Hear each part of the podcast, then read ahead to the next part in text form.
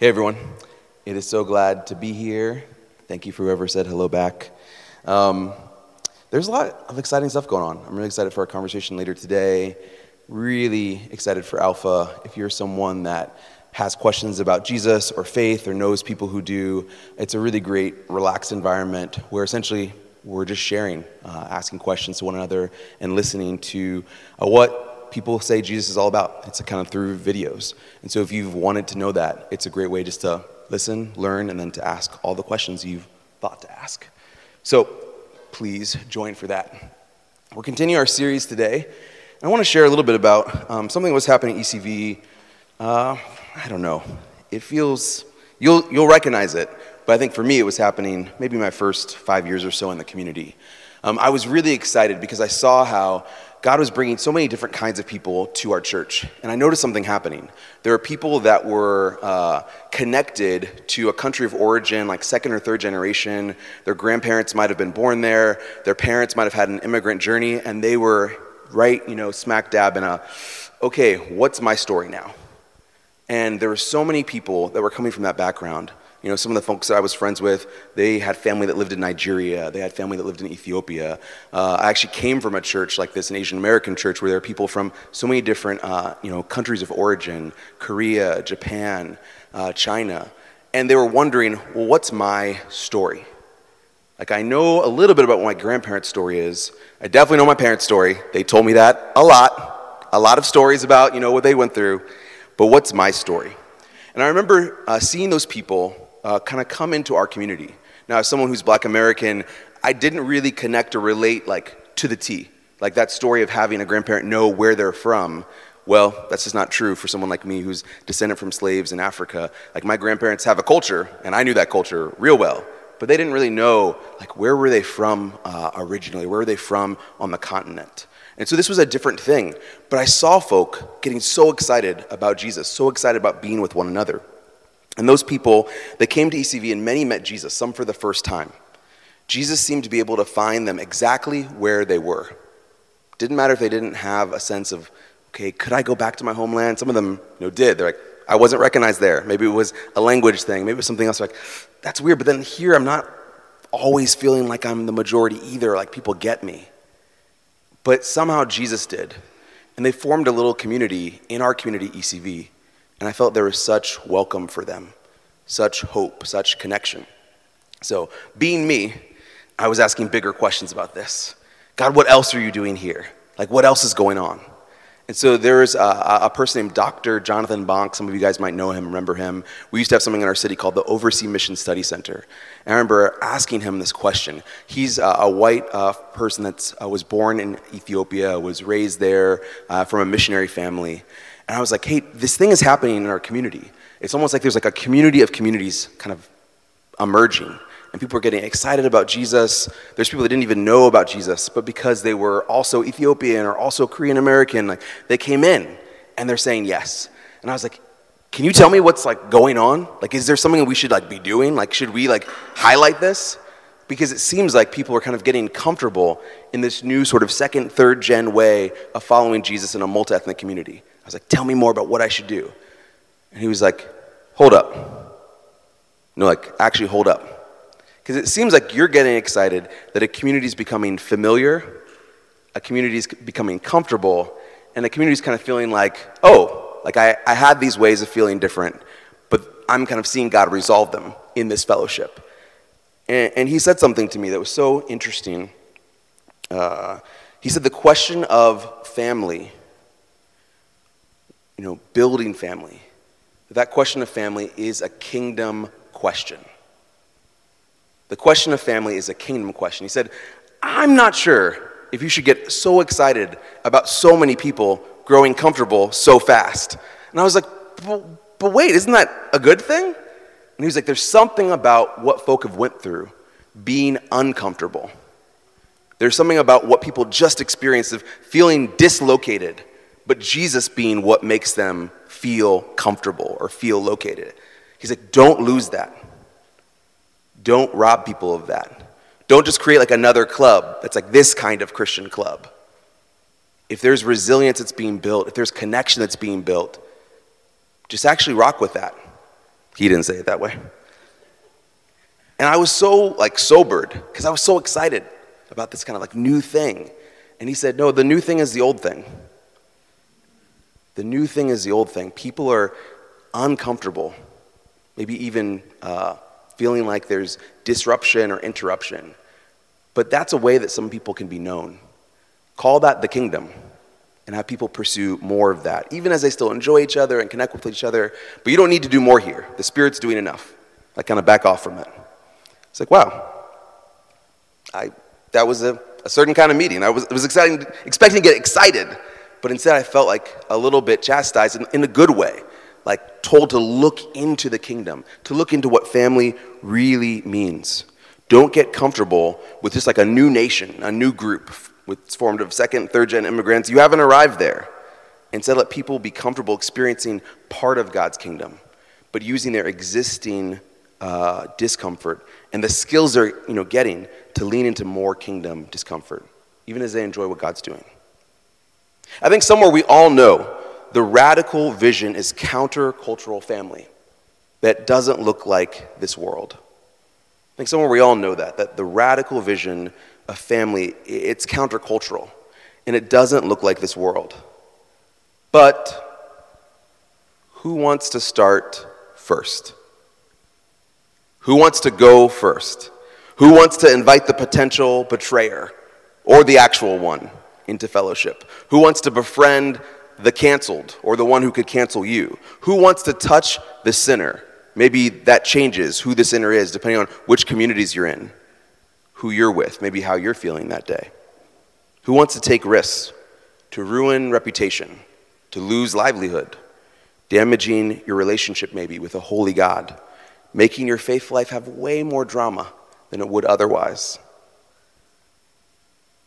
Just because you're trying to pursue this countercultural, radical idea of family. Now, it's funny when I talk to people about this, because some people that have, like, they love their biological family, there's a lot of good stuff. They're like, yeah, this is hard. And other people are like, actually, I'm ready for the trade. Like, let's go. Like, this is like, it's been messy. But either way, this is a tough thing. Because we're not just talking about biological family, we're talking about the folk you feel most connected to, most loyal to. Are you ready to change that up for family as Jesus defines it? You know, if warmed is all about getting warm before or as you share that warmth with others, this week can feel a little bit different than the previous two of uh, love and home.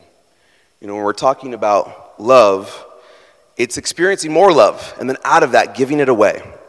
We're talking about home, uh, you know, God's beautiful creation itself. We can experience that and then share that with others in frozen January. I, I could call people out, I'm not going to. All I'll say is there's some people that have done some great work because they like are doing a lot of outside things this week. Some of them are like, I'm going like skiing, I'm doing this stuff. Maybe a group of them maybe said they could do it all on Sunday and then still be at church. I, I don't know. Maybe they, maybe they did it, maybe they didn't. But a lot of people were taking us up on this. So that was really cool to see. But what about this one though? It's not love, it's not home, it's family. How do we do that one? How do we experience that and then give it away? Well, the hint is it has to start with God. It has to start with God. We have to be filled with this parental blessing from God to be the siblings that we need, uh, we need to be for those around us. Put simply, we have a heavenly Father who wants us to receive everything, including our kingdom identity from Him so we can be people in the church for one another, people full of grace and truth to a world who needs family. I think we need that first to be the family we need to be. Does that make sense? We need to experience like something from God, something from this parent who actually says that. Like that's who he is, a heavenly father to us. I think we need an experience of that kind of identity, that kind of connection, that kind of love for us to be any good to one another, to be family to one another. That's what we need to feast off of to get ready for what is truly hard work. Who models that before uh, better than anyone else who ever lived? This is where if we were you know, downstairs in Sprouts, we'd all know what to do. You shout out the answer, Jesus! Let's go. It's just true though. Like, he is the one who models this better than anyone else who ever walked this earth. Jesus. Jesus knows he's family with God, but he also is giving family away. Remember, we talked about these different categories giving family away to church, to neighbors, to strangers, and yes, even his enemies. So let's ask Jesus to guide us today and to lead us. Let's pray. Holy Spirit, would you be here? Would you guide us? Jesus, would you be the one who's guiding us to the Father, guiding us to uh, all the good things? Jesus, we need you to be our leader, to come.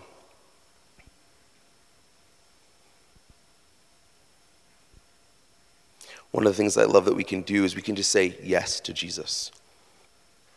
It will mean something, so it's a risk. But I just wonder today if we can say in your heart, you can whisper it, you can, I guess, shout it if you wanted to, but just say yes if you want to. Yes to Jesus, to who he is, to what he has. Today, but also more than today. Let's start today by saying yes, and also honoring and celebrating the one who said yes in such a costly way. Jesus, we thank you for that. Amen. So, the setup for today is going to be asking just some simple questions. It's kind of like the who, you know, what, with whom, how, why. Like, who is, who does Jesus say family is? You know, what is that family to Jesus? You know, who actually is included in that? How do we do that? And why? That's what we're going to do together. So,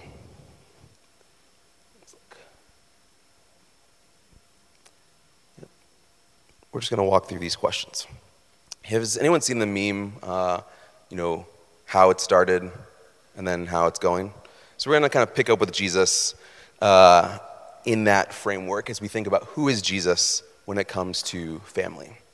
You know, how it started. It's a scene at baptism, and we're going to kind of pick up from his ministry and how it's going. So we won't take you through the history of the church and all these things. And right now, let's just stick to this script. We're going to read a lot from the Gospels today. This is Matthew 3 16 through 17, and then John 5 19. And when Jesus had been baptized, just as he came up from the water, suddenly the heavens were opened to him, and he saw the Spirit of God descending like a dove and alighting on him. And a voice from heaven said, This is my Son the beloved, with whom I am well pleased. You know, you might guess it from the early chapter, but I always love talking about this one. Like, this is the beginning of the beginning, right? There's not a lot that Jesus has done before this. This is the start of a ministry, it's not the end. A lot of us come from backgrounds, parenting culture, schools where getting the I am pleased, I don't want to hurt anyone, but for some of us, it still hasn't come, just be honest. And for others of us, it came through hard work and achievement. Like you did something and it was like really good. And someone said, I'm pleased with you. God, Jesus' Heavenly Father, started the ministry that way. Hey, you chose to get baptized. That's awesome. I'm pleased. Here's my spirit. I'm going to pour it out on you. That's how it started how it's going for Jesus as he goes into his ministry is this Jesus said to them, Very truly, I tell you, the Son can do nothing on his own, but only what he sees the Father doing. For whatever the Father does, the Son does likewise. It seems like there was something about that initial burst of identity, that initial burst of acceptance and saying yes, that made Jesus to say, I think I just want to do what my Father does. Like, if he already accepted me, blessed me, called me, I think I just want to stick with him. That's it. That's all it is. I want to stay with my Father. I want to stay in step. That's all I'm doing. The movement of churches we belong to, the Vineyard, they love this passage. And that's the thing, that's just animated them to say, what if we try to do that? Again, the emphasis on try. We haven't gotten that right. I think Jesus did, but you know, we, we, we don't. But it's this aspiration. What if we could be close to our Heavenly Father and do what He's doing? That's who He is. And that helps us know how He's going to pursue family and what family is to Jesus.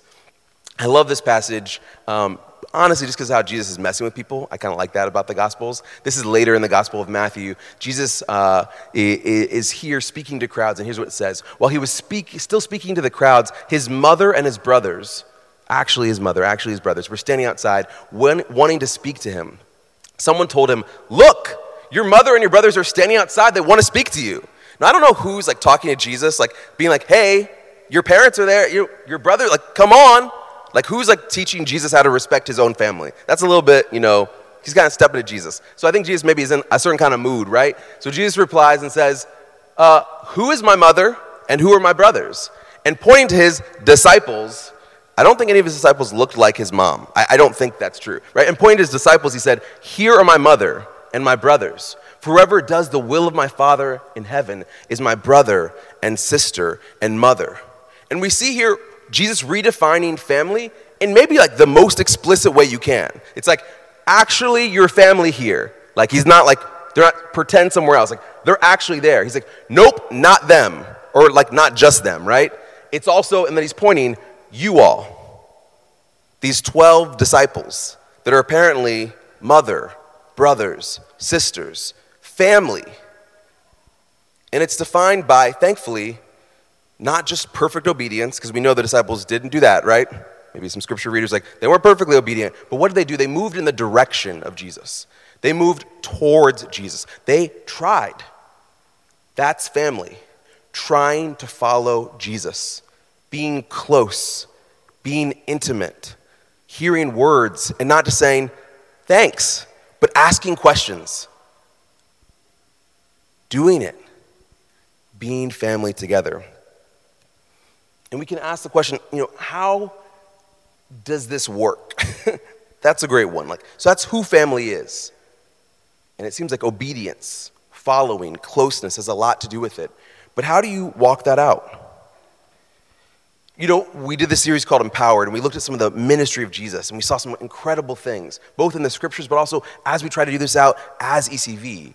Healing was one of the things, right? Emotional healing, spiritual healing, uh, physical healing. Also, deliverance. Uh, these crazy signs and wonders, like speaking in tongues. Like, that's part of the ministry. But as I've gotten older, as I've tried to kind of spent more time in Scripture, I think those things are all signposts to this otherworldly kingdom where the bread and butter is actually regular stuff, but it's regular stuff that we have a really hard time doing, like connecting with people that we wouldn't otherwise connect with. I think some of you, especially maybe if you are either from a charismatic background or have been in ECV long enough, even if you don't know what that word means, you're like, well, I guess I've seen some healings or prayed for some people. Like, if you've been around that stuff enough, you know it's actually easier sometimes to see God do a miracle like that than for you to pursue your own miracle of forgiving someone that's really hurt you, than spending time with the poor, giving selflessly and generously you realize actually there's a gift in just like how the Holy Spirit immediately can do something in a way that you're like, I've tried to immediately do a lot of things and it's not working. Thank you, God, for some freebies, right? And one of the things that I love in the, in the story of the Gospels is that's actually baked in to just who is following Jesus. This kind of conflict. You kind of have to look at the scriptures to see it. These are two lists in Matthew and Luke of the disciples, just like a list of the 12. And sometimes if you're just reading it, you don't really notice here what's happening. I hope my three question marks, sophisticated way of communicating, right, are going to illustrate what we want to talk about here. Tax collectors, question mark, question mark, question mark, and zealots, question mark, question mark, question mark. The reason why I'm doing that is because we see here that Matthew, the tax collector, is listed as one of the disciples. And then later in Luke, it says Simon, not Simon who's Peter, but another Simon was called the zealot. Let me just give you a hint of something that you probably are assuming right now. Those two groups don't get along. They don't. Now, I uh, once got uh, kind of schooled in uh, the New Testament by a Bible scholar that did ministry with the poor. Uh, they did ministry with folks in jail. And he was basically like, when I teach them this passage, I can't just say tax collectors, because everyone thinks like somehow Matthew is like an IRS letter. Like, he's a person, not a letter, right? But they're like, is he just a, like a buttoned up collector. No. He's like, I have to say, tax collector is gangster. Because these people are coming to your house, they're coming to your place of work, they're just actually coming for you to get the money that you need to give them. And are they giving it back to good purposes? Is it building the roads? No. This is completely extortion, right? Some might be going to Rome, but a lot is going to their pockets, right? These are people who are despised, hated, treated horribly by others because, of course, we can. They're the wrong kind of person, they're doing the wrong thing. Why would someone be a tax collector when we know that this people group is oppressed already? And now you're taking our money? One of them followed Jesus. Now, what about the zealot? The zealots are revolutionaries, people that wanted Rome to be overthrown. And when there was talk of a Messiah or someone that was a leader that could do something big for the people, they knew exactly what that meant. Rome's going down in a day, baby. That's what they wanted in their hearts to change the government, to change the environment. Now, usually when we hear that, what do we usually think? Simon has a group of zealots, Matthew has a group of tax collectors, and they don't mix. Or if they're trying to mix, we get like the West Side Story images, the snaps. I can't snap when I have a mic in my hand. I guess that's what the Britney Spears mic is for. Dang it. But there's a way that we can see that these people should be in two groups. I guess they are in two groups. And yet, Jesus, who spent some time on the mountain to pray, he hears otherwise.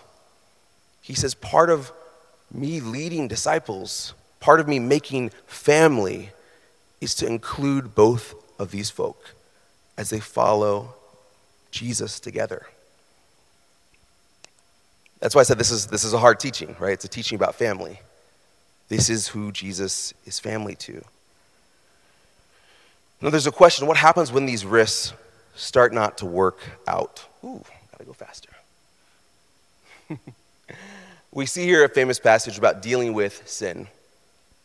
It's basically take this issue here to some witnesses, take it even more to others, and then the end is if the offender refuses to listen even to the church, let such a one be to you as a Gentile and a tax collector. And it's almost like that's the worst thing ever, right? Gentiles are the wrong kind of person. Tax collectors, Josh just said they're gangsters. But it turns out Jesus flips it on it, its head because in the kingdom, those are pursued. Turns out when you break the rules of family, you actually just get back in line for being someone who's pursued by God pursued by Jesus. Now, this is costly for us because we all have a kind of person that we've been told isn't the right kind of person. Whether that's on schemas of race, on gender, of sexuality, just who a person is. And part of what happens when you see this is to say, actually, this is about like people who are doing the wrong thing. Like Gentile and tax collector are that. This is actually about people who are doing the wrong thing. And even in this model, those people are still in line to be loved, to be seen, to be cared for. A ministry that we were learning from as staff this past uh, fall, Kaleidoscope, which is ministry to uh, the LGBT community in, in New York and uh, kind of the greater New York area. They love this passage. They say, Why would anyone be comfortable doing something like kicking someone out of your family? Because actually, even if you're reading through this passage through this lens, People are just in line to be loved, to be cared for, to be seen. It was kind of a, a revolutionary thing they were saying there. Like, we try to teach this, like this passage, for folks that are so filled with just something where they're not seen right, even to their own family member, biological family, to flip it and say, no, even if it was like this, they're still in line to be loved. What does it mean that family is about obedience? That family is about being connected, being close. And when we break on that, even then, we still are in line. Because Jesus, thankfully, treats us even better than tax collectors and Gentiles, even though his treatment of them is pretty good. There's something about Jesus where he changes uh, all of this. Now, one big last point that I'm going to have to do pretty fast. How does this work? There's one word really for it forgiveness.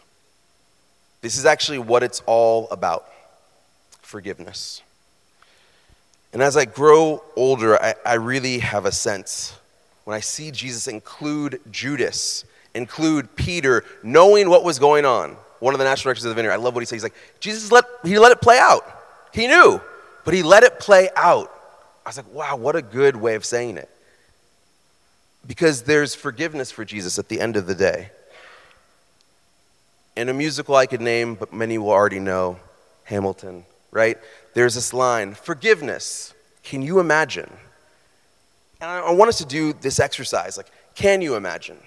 Can you imagine someone like President Biden publicly forgiving Donald Trump?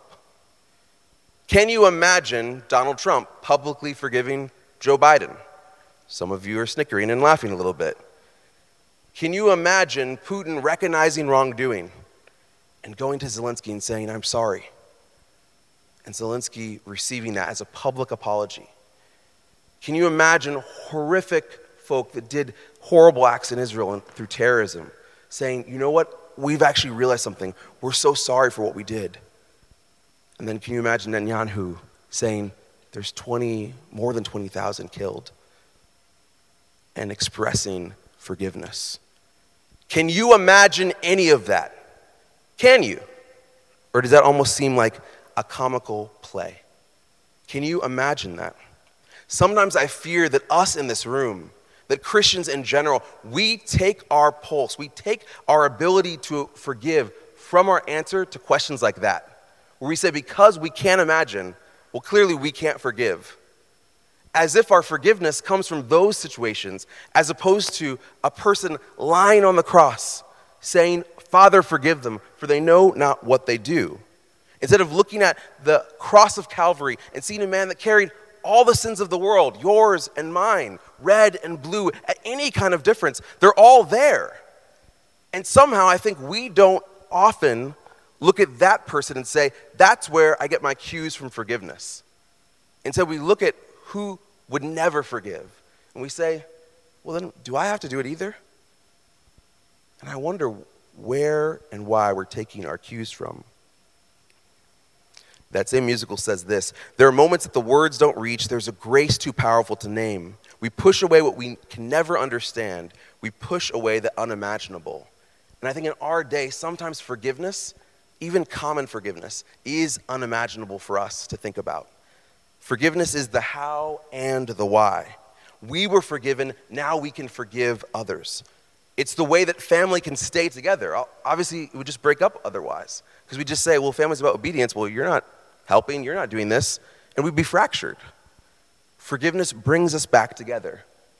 Jesus says this on the cross, or Jesus says this uh, early in his ministry in the Sermon on the Mount For if you forgive others their trespasses, your heavenly Father will also forgive you. But if you do not forgive others, neither will your Father forgive your trespasses. And on the cross, Jesus said, Father, forgive them, for they do not know what they're doing. This isn't someone that just walks, uh, that just talks the talk, right? in a famous sermon, but in the most painful moment, a time where most of us would think Jesus clearly justified to walk away.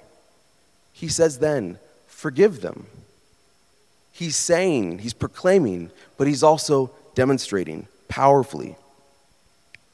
Will this just be Jesus' path, or will this be our own? Does our imagination for what forgiveness looks like come from this old rugged cross on Calvary? Or does it come from our last time that it went really poorly? Does it come from looking at other people be like, well, they're not doing it? Does it come from some of those earlier examples I said? And just, it feels like we don't live in a world of forgiveness. You've got to honestly answer that question. Where's your motivation to forgive? Remember, maybe we have to experience something first before we give it to others. Jesus on the cross forgiving us is who we need. Jesus resurrected out of that tomb is who we need. Jesus, with Peter reinstating him through love, is who we need. One of my most meaningful stories was being randomly in London at a vineyard church. No one knew me from anyone. I was like one year into the vineyard, just randomly was there. And I got prayer like you'll have an opportunity to do in a little bit. And this person said, Josh, were you bullied in school? I hadn't told them my story, they didn't know, and some of you know that's the answer is yes. And I was like, I was. Like, how did you know that? I was like, not on the upkeep of like, it's a prophetic word. Like, they're hearing something from the Lord. And they're like, I just feel like the Lord is saying right now, Like, he's so sorry that you had to go through that. Now, I might have been 25, 24, and I thought I went through some things that already felt good. I broke down weeping because I didn't know that Jesus could be that kind. I didn't know that Jesus could say things like, sorry. I didn't know that God could uh, pull us close and have compassion on us for the wrongs that people have actually given to us. And if God's willing to do that, knowing that He didn't sin, He didn't cause that, how could we withhold that from others? How could we not be people who yearn for forgiveness? That experience marked me. It changed my life because I felt, again, Jesus, I don't, I don't need that. And I felt like Jesus says, I don't care what you think you need. I'm going to give that to you. The Father saying, I'm going to give you that experience of being washed, of being cleansed. We can give that to one another as family through forgiveness, and I think that's the only way it works.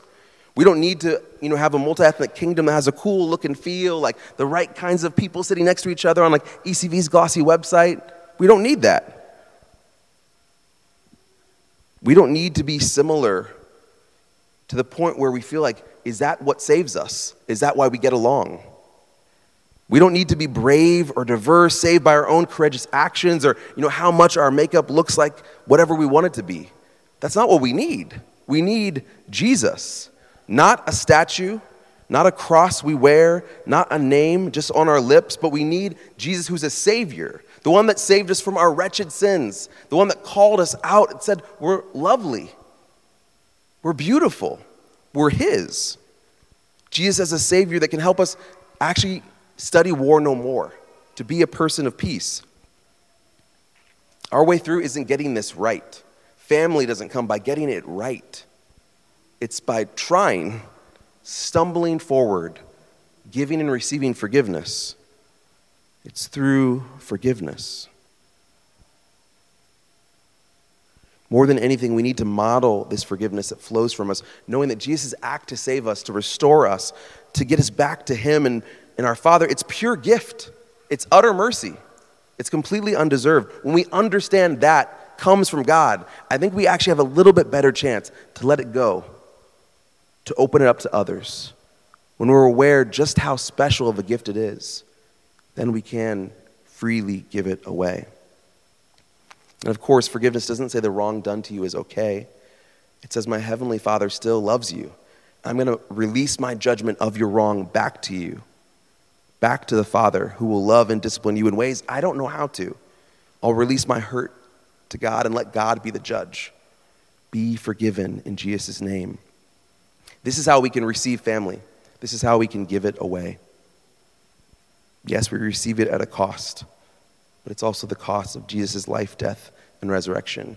We give it away at a cost our own pride, our self righteousness, our reputation. Jesus lays these things down to forgive us. I think we need to lay them down to forgive others. It's a sacred process. We can't be rushed into it, we can't be forced to do it but we can receive something from Jesus his love, his home, him being family to us, and then see if that does enough work in us to give it away. I'm going to invite the worship team to come up. I'm going to just run through, there'll be a few slides I didn't get to.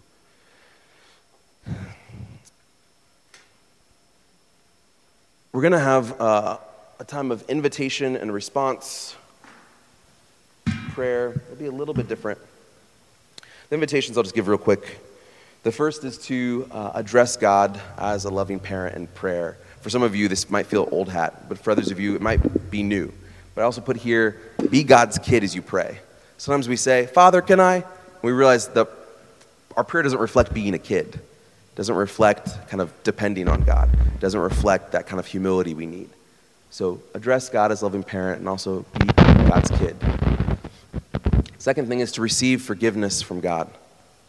I don't know what you feel heavy about, what you need from God, but my sense is that we all need more forgiveness. So ask God to forgive you. And then lastly, forgive someone. Someone that's hurt you, someone that's wronged you. Step out and forgive. Uh, we're going to do response in uh, sort of a, a, different way. We're going to uh, have a, a song next And it's a, a song that's a new song, and we really want you to listen to it, to listen to the words. And as you're moved uh, and as you're feeling uh, God's presence, that's our, our hope. I'm going to pray for God's Spirit to come. Uh, we want you to come forward to receive prayer. Uh, if there's something that you know in this message for forgiveness, for needing to experience the nearness of God, we just want you to recognize that just by simply standing up and moving forward. If that's where you are in a second, you're like, I don't need the song for that. You can come. But I think there's something about the words of this song that uh, can help us receive something that then we can give away. And then we'll have a time to uh, have additional words and more prayer. So let's pray together. Holy Spirit, would you come? Holy Spirit, come and have your way. Come and be with us. Be the God that makes forgiveness possible. It's such a hard thing, it's so difficult. Make it possible, God, through your Spirit. Would you uh, let us be joyous and delightful at the thought of you moving in our hearts this way? God, I pray you give people courage to respond, um, ability to recognize what God's doing in them. God, thank you that you can come and be with us here. In Jesus' name. So as you feel led, feel free just to pop to your feet and to come to the front. Uh, some of us know we need forgiveness. Some of us know we need the courage to forgive others. Just come. You can do it now. You can do it uh, as you feel it during the song. You can do it afterwards. But it's just a way we're going to respond to God in prayer today. And then uh, different ones of us will pray. It's just a way to say, I'm here and I want something from you, God. I'm here, Father. Let's sing together.